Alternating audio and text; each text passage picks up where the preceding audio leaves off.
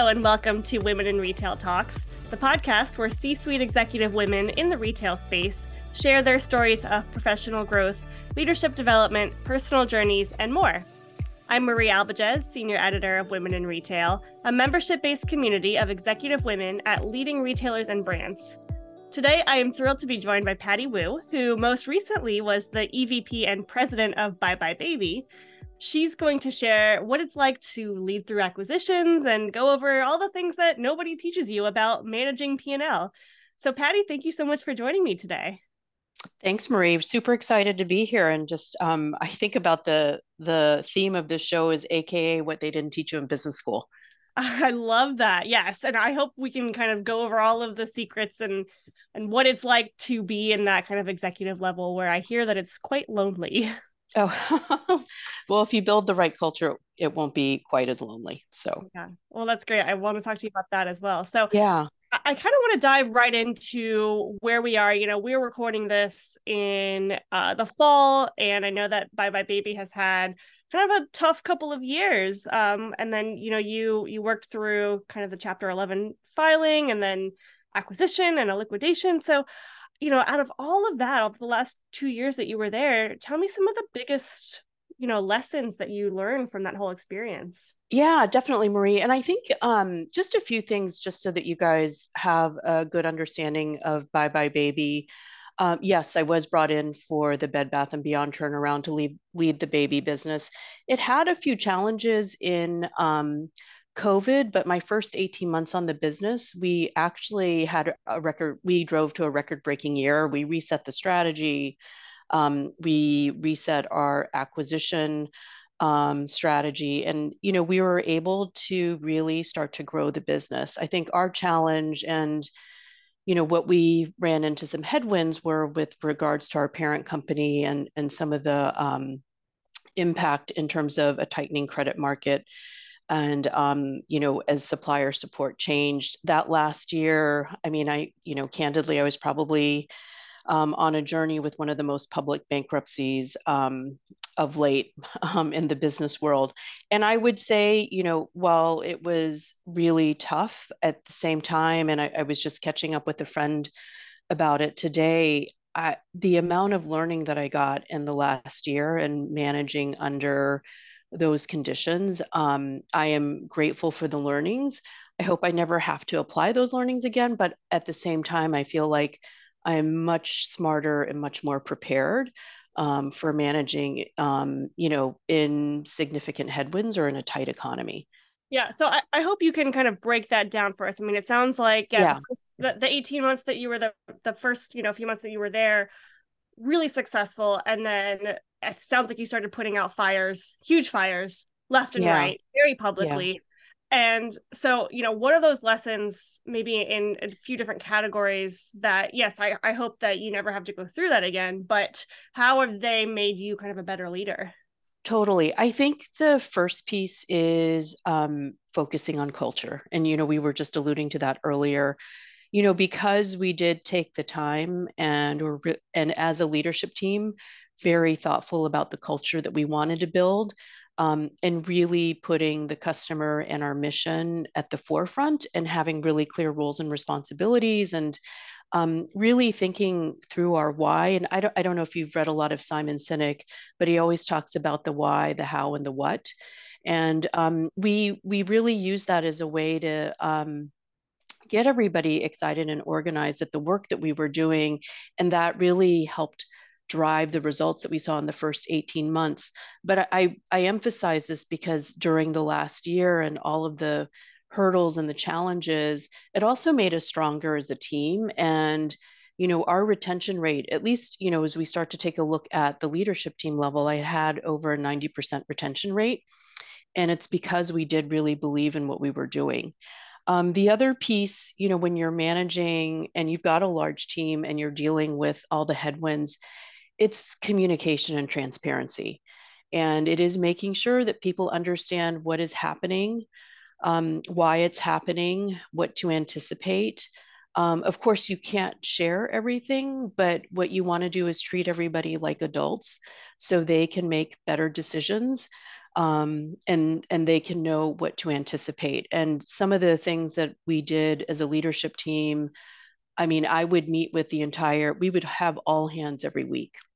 Um, and we would just make sure, especially as we went into chapter 11 and the restructuring, just to make sure that everybody, one, got an update in terms of what was happening, but two, provide folks with a safe forum to ask questions. I mean, there were very few of us that had gone through a chapter 11 filing and it was just it was good so that people could understand procedures you know the court situation and just understand what what was going on and also understand what their role was um, during this time period. And you know i think the last piece is just making sure that there is focus. Um, people know what the priorities are. And and i take that back. This is really the last piece and probably the most important thing. It is empathy, right? Um, I think it is just really understanding how people are processing the change and the challenges, and um, really just making sure that that people are feeling like they understand what is happening.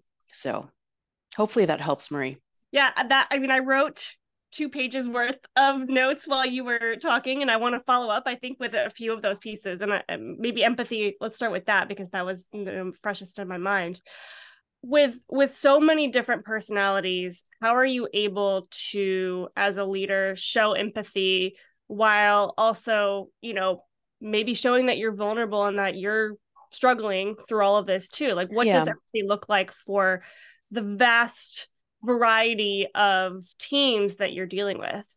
Yeah. I mean i always think of like um, my first team is my leadership team right? They're the folks that are leading the functions, um, helping to drive the business results, the customer experience um, together. And I think the thing that is super important, and, and I was alluding to this earlier, is you know, leading a business can be a super lonely job. And of course, there are certain things that you can't really have conversations around openly.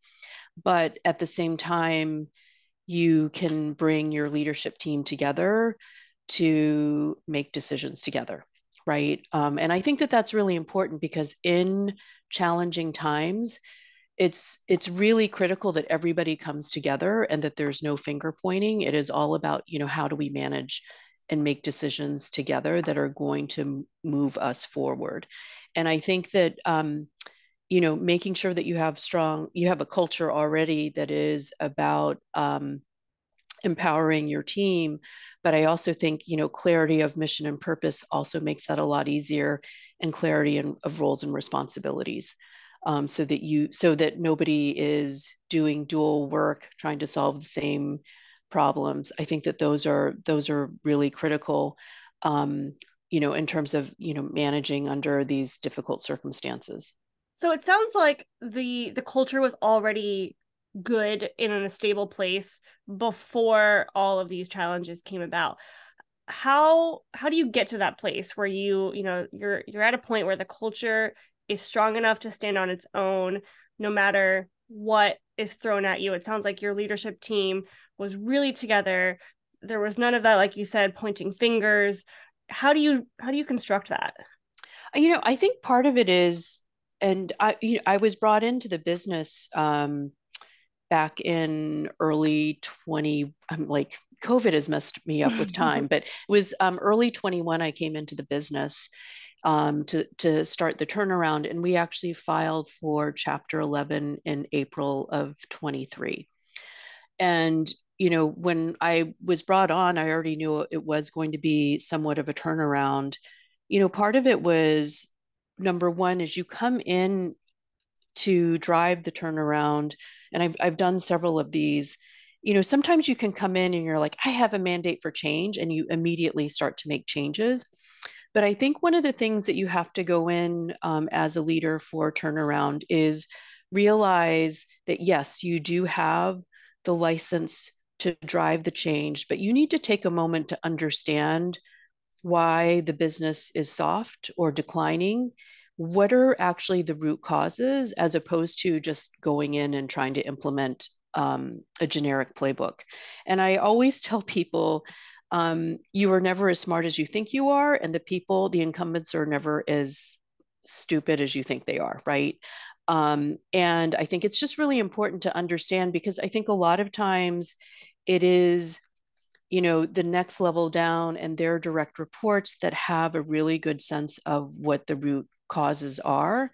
And sometimes, depending on, you know, the environment that you're going into, and if it is a very top down culture, their voices um, and their experiences and perspectives have not been laddered up. And so take take the time to really understand what's going on. Mm-hmm. Yeah, that's such great advice. And you mentioned, you know, communication being a real key to helping the whole team navigate yeah. all of these headwinds. What have you found is, you know, you mentioned the the all hands meetings every week. What have you found is kind of the best communication method or the one that works best for for you and your schedule and for for you and your team? Well, I think um, a couple of things is consistency, right? Um, making sure it's the same time, same kind of forum, and making sure that there's enough time to ask questions. And sometimes, you know, maybe there isn't a lot to update the team on. Maybe there aren't a lot of questions, but we would still have the meetings. Um, and maybe it, it's a moment just to take take a moment and right, like take a collective breath together or recognize people i just i just think having that consistency i think the other piece is um, i always have a, a rule of thumb and that's bad news needs to travel twice as fast as good news um, just so that you know people can prepare there are no surprises. I think that that piece is really important. And you know also making sure that it is a safe space so that people don't feel like they have to preface the question of like i have a stupid question or because every question is valid because a lot of you know for a lot of us it was the first time we ever went through a chapter 11 mm-hmm. and um and I, I think you need to make you need to be aware of um building a safe space for your team. Mm-hmm. yeah i was looking at your your linkedin profile um you know in the last like six months of all of the support that you've given to your team members that you've received and i see now you're still like posting jobs that are that could be relevant to some of your buybuy BABY team. So it sounds like they had a, a really incredible leader to to walk them through that. How are you feeling about all of it now Wow, yeah, that's a big that's a big question, Marie. um, you know, I I I shared it for I I had like it was an amazing role. Um, the team was doing amazing work. Um, I mean, it was very clear what our why was. I mean, we were the largest baby specialty retailer, and we were there for parents to a- answer all of those questions, right? Um, you know, if you are a first time parent, I always say, like, when you register for a wedding, it's super easy. It's like, I love toast. I'm going to get a toaster. But when you find out you're having a baby, um, you have no idea beyond the diapers, um, the clothing, and maybe a breast pump what else to get. And they, you know, we had customers that would come to buybuy BABY and get that get that level of support. And um, we were super lucky because everybody on the team was really focused on helping the parents. And so I think because we had that very clear mission, um, you know, it really created a lot of magic. And, and what I would just say is, you know, if anybody out there is looking for strong talent, while we were able to get the company successfully sold, um, you know, they didn't take all of the leases. So if you guys need some good retail talent, uh, definitely look me up on LinkedIn and I can get you connected. Yeah, definitely. We'll we'll put that in the the show notes as well. Thank you. Great.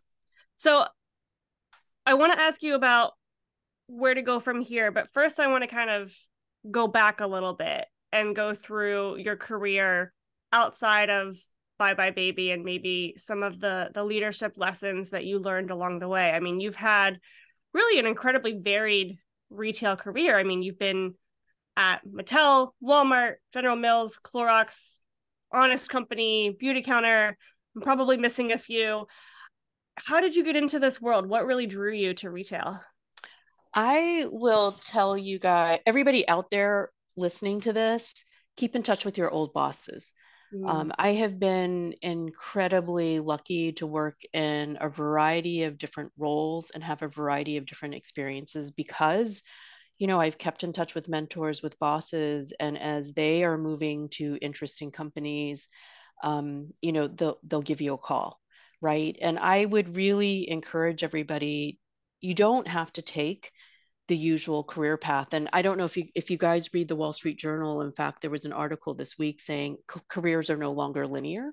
Mm-hmm. Um, I'm of a generation where if you wanted to be in brand management, you'd have to get your MBA. And back in the day, if you wanted to get an MBA, you had to work ahead of time.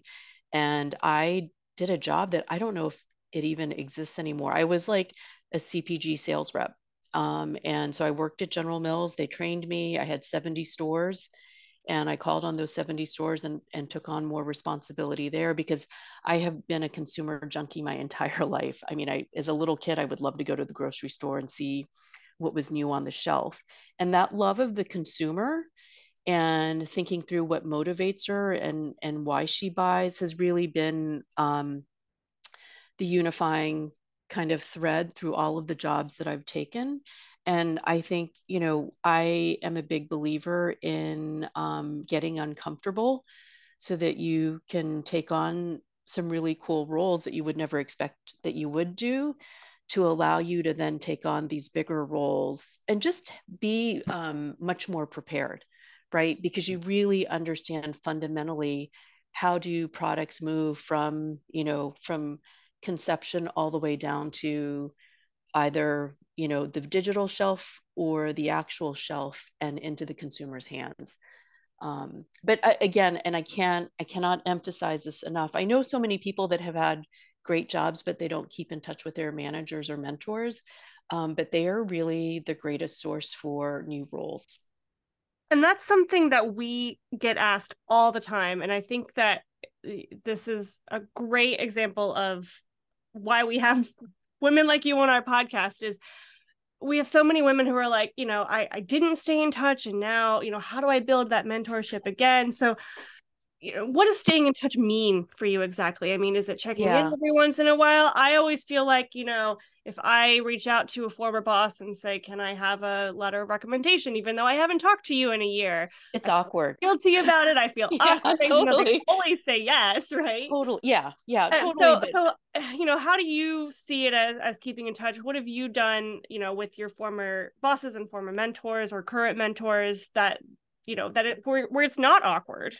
Yeah, you know, I, I, think a few things, and I would just say technology has come a long way to make it so easy for you to connect with um, with people. You know, a lot of times I just send articles and just say, "Hey, this made me think of you." Oh, that's good. Um, and uh, that is that one is easy. It's like it's a text. Um, and then just for other people, you know, I try to schedule periodic calls. It's so funny, even um, you know, that we're talking about this today I had a Facebook memory picture show up and I did a screenshot and I actually sent it to um, somebody that mentored me at Clorox um, because it was a picture that you know when I worked in Hong Kong he had come out to he had come out and we did a market visit together. And it was just a nice way to just have a little bit of a text exchange catch up on what's happening. I just learned his son has graduated from college and in my mind his son is still eight years old right So, um, and that just makes it so much easier when you do need some help that you don't feel kind of sheepish as you're asking for it. But yeah. I think the flip side of it is, I think inherently people are wired that they want to help you. Yeah. I so I think like I always tell people just, you know, send a text message, pick up the phone. And I think the other thing, and this is why I am grateful for the sales um, training that I did receive, is if you don't get an answer back that's okay. Don't stress about it. You know there, there are other mentors that you can connect with or you have no idea what's going on on the other side and maybe you just texted at a bad time. Um, the other thing that i would just say as you manage your career and why i've been really lucky is i've been very overt in terms of what my career aspirations are.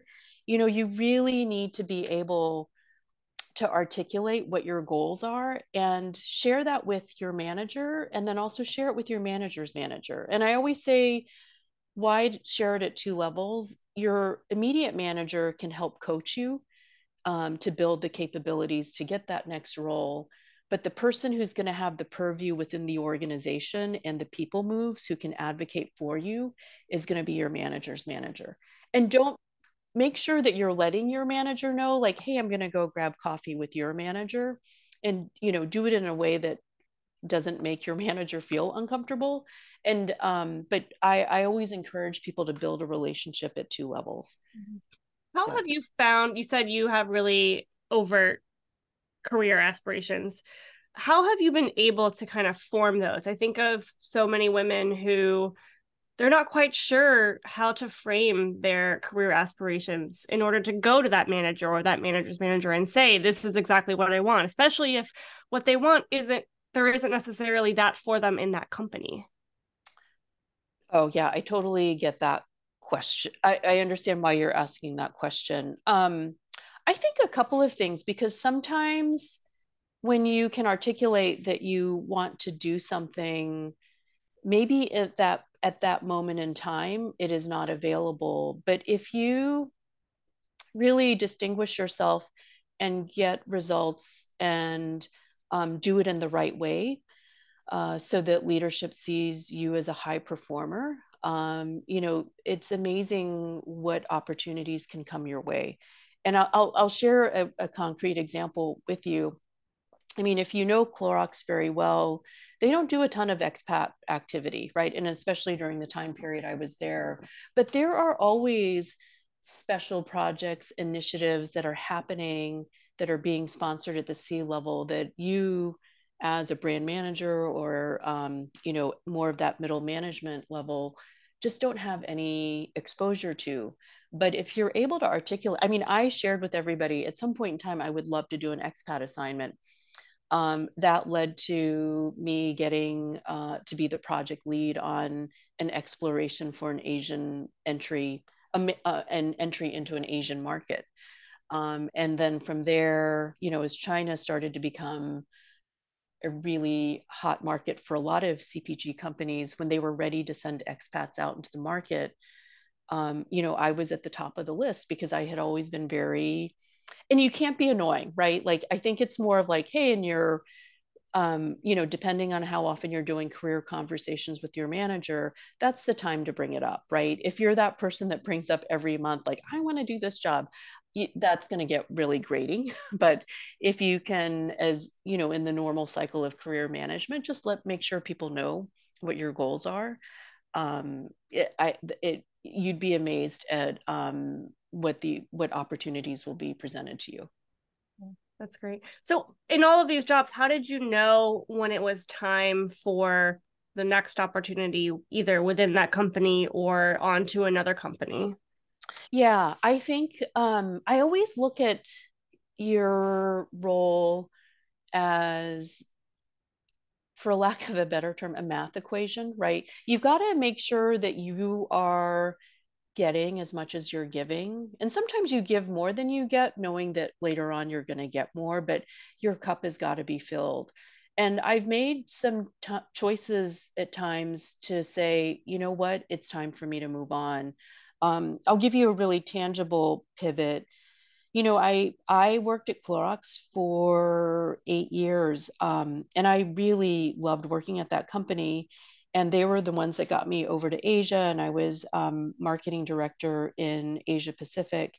But they made the decision at the time to bring all the expats into market, and I had been maybe in market for about maybe two years at that point in time, and I felt like I had really just hit my stride in the marketplace, and so. When they made that decision, I actually had a really upfront conversation with both the head of international as well as the COO that had appointed me into that role. And I just said, you guys know how much I have wanted to be out here. And, um, you know, this is a situation where I totally respect the decision of the company, but you know my my longer term career aspirations are to build a career out here in asia and they totally understood it and in fact that's how i ended up at my next job the coo helped me help make introductions for me to other CPG multinationals in the Asia market um, to let me, you know, to help me find a role so that I could stay in um, in in Asia. And I, I think it's one of those things where you've got to have clarity in terms of how you want to chart your career so that you know when you're starting to separate from your career goals and aspirations and when it's just your it's an imbalance and it's 100% to the company versus a 50-50 match Does that mm-hmm. make sense? Yeah, I mean that goes back to what you were saying about, you know, it's not necessarily a linear career path and I think constant evaluation or reevaluation combined with those regular touches with the manager and the manager's manager as well as probably those mentors that we talked about of like what does my career look like right now? What does it look like 6 months from now 2 years from now? I think that constant like analysis is really helpful. Yeah. And you know what? I am actually uh have you heard of the book designing your life? Yes.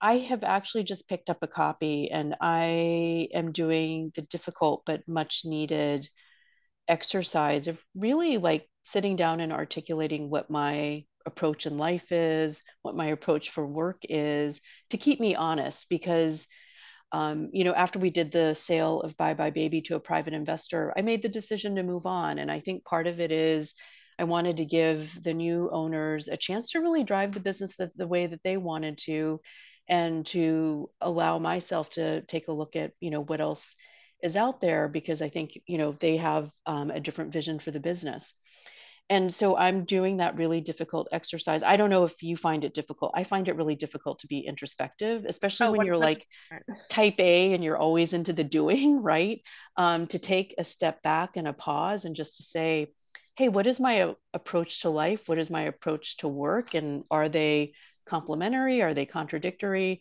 Um, I'm doing that right now just to make sure that, you know, as you go through the recruiting process, you can be swept up in the romance of it all. Um, just to make sure, you know, you're choosing the right next role for yourself. Yeah, I love that. My neighbor and I were just talking about how we're both so busy at work right now and how it's it's been good for us mentally because if we don't have a lot to do then we sit there and we're like what am i doing with my life? And then we just spiral right? Exactly. And yeah. so yes that introspection is also very difficult for me. I suspect it's difficult for a lot of women listening. So thank you for sharing. So how how do you feel like it's going so far? Can you reveal any any lessons or any like findings that you've had so far in reading the book well, what I really appreciate is, um, you know, they literally have exercises mapped out um, to make, to force you to do the exercises and to answer those questions. And, um, you know, and I also just appreciate how there is that check in to your mental health and balancing you as a whole. Because the other thing I um, am a big believer in is is making sure that you know, while you are in a role that you take time for yourself and take vacation so that you can recharge. And um, that's what i appreciate about about this book is it is helping you start to think about hey how do you manage your whole self? Um, the other piece is and some of the folks who might be listening to this may also be out there looking at roles.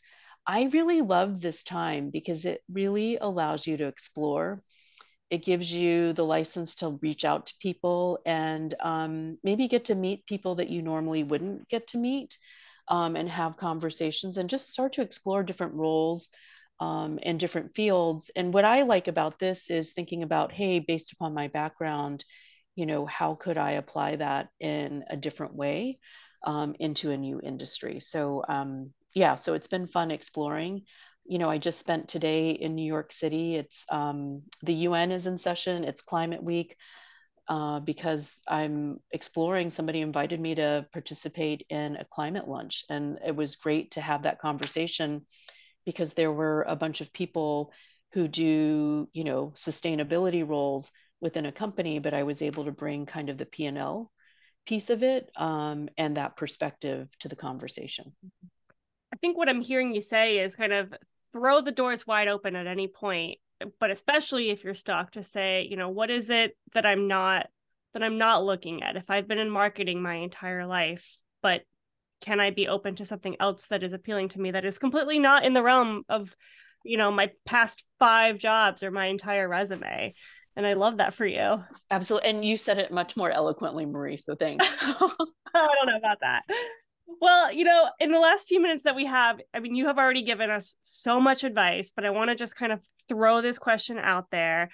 Um, you know, we talked a lot about mentoring, and I'm sure that you are a mentor to someone else who might be in the younger generation. But, you know, as people are listening and they're they're looking to develop a career such as the one that you've had and maybe get to that C suite or get to that SVP level, what are some things that you think the next generation should be, the next generation of, of female retail leaders specifically, should be focusing on, you know, if they want to get to to that that breadth of career?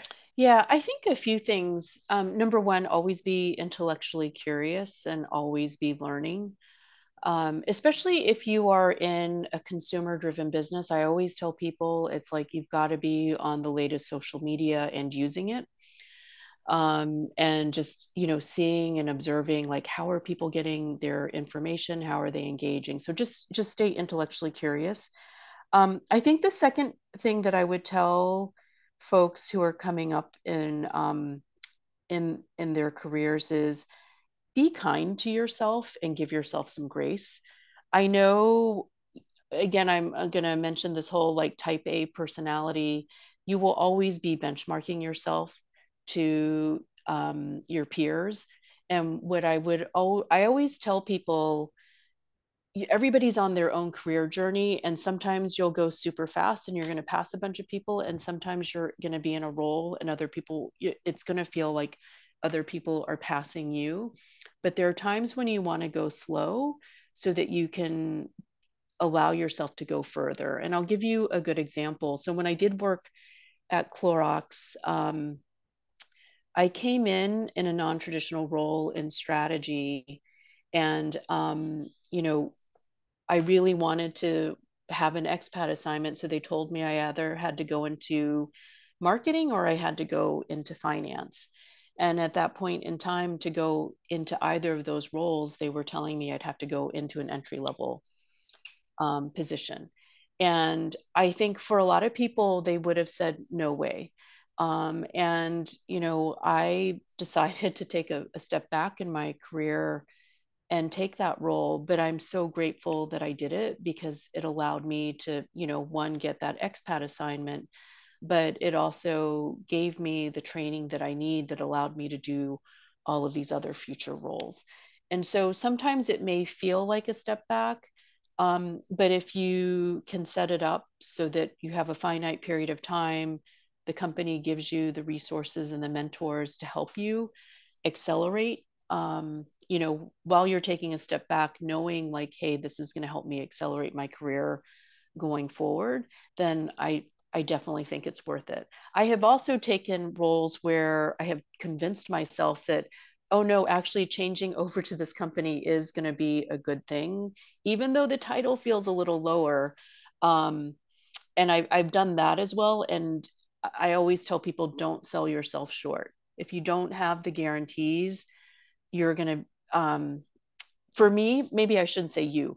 What I would just share with the folks out there is that um, I have taken um, what I thought might be um, a step down with without the safety net, and it definitely um, was a step down, and I I was kicking myself for it. So I think you have to be really careful as you make moves from companies. Really pressure test it to say, am I moving over laterally? Am I getting a promotion, or am I going to get option value? And make sure it is leading towards what your career north star is and it sounds like the, a bit of advice within that is trust your gut like if you know that yeah. it's it's not you have that feeling and it's not you know exactly what you thought it would be it's also okay to to leave i think yeah. we have this we have this idea that you know you have to be in a job for a certain amount of time in order for it to look good on your resume and we we had a speaker the other day who you know had that exact same thing happen where she took another job moved her family out to a different state and quickly realized that it was not a good fit and could not you know stay any longer and ended up quitting and being unemployed and it has led to much greater things for her. And so it's it's back to what you were saying about that non-linear career path yeah. and and also not worrying so much about the title i think you said as well. Totally. You know what marie i just want to build on that because i think that that is such a great um, case study because i think a lot of us are taught you need to have the grit you need to stick and stay. Um, you know my my parents are chinese immigrants and if anybody's asian out there listening you'll you'll relate to this. It's they, there's a concept in Chinese called eat bitterness. Like you just take all the lumps, right? And you just stick and stay until it pays. Um, but there is a lot of new thinking. And if if you're a poker player out there, you know, the the best poker players know when to fold. Um, and there's even a Kenny Rogers song, "The Gambler," that talks about that. But um, but it is it is kind of you know the newer thinking is yeah, of course you want to have grit and resilience, but you also want to be smart enough to know um, when are you you know when do you need to cut your losses and cut bait um, and move on? And so I, I love how you you've interviewed somebody that is that has talked about that because i do think that that's important because i you know not i see a lot of women stay in roles longer than they should um, and i see guys moving on so easily. Mm, so yeah yeah. And it's like, you know, it's what you said. If you apply all of the advice that you've given us over the last 30 minutes of, you know, staying in touch with your mentors and your old bosses, having a career plan, making that introspective look at, you know, where is my life going, career going, and then having those touch bases with the manager, I think all of those things combined can really help you figure out, you know, and trusting your gut and figuring out what the next step yeah. is. So can I add just one more thing? Sorry. Yeah. And that is um take the time to help each other, right? Um, I think that, you know, um, it's all about paying it forward. And I've been incredibly lucky. So, you know, I always make the time if somebody reaches out to me to help somebody out. And you never know, it might also help you out. I just did a reference check for somebody, and then that person that I did the reference check with actually mentioned, oh, we're recruiting for something else, right? So you just never know when the opportunities are going to come up. Mm-hmm, for sure. Yeah. Don't necessarily look to someone or don't disregard someone who might be of a lower title or less experience than you because they're they've got a wealth of knowledge too. Well, Patty, thank you so much. I think we we summarized as best we could. I cannot wait to go back and re-listen and kind of pick out all of the great advice that you gave. Um, anything else that you want to add before we close?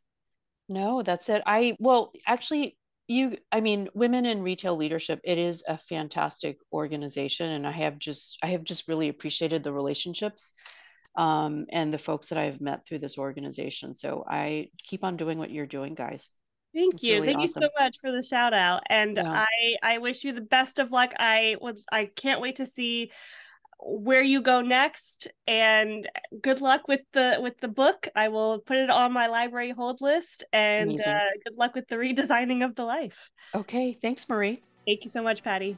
Take care.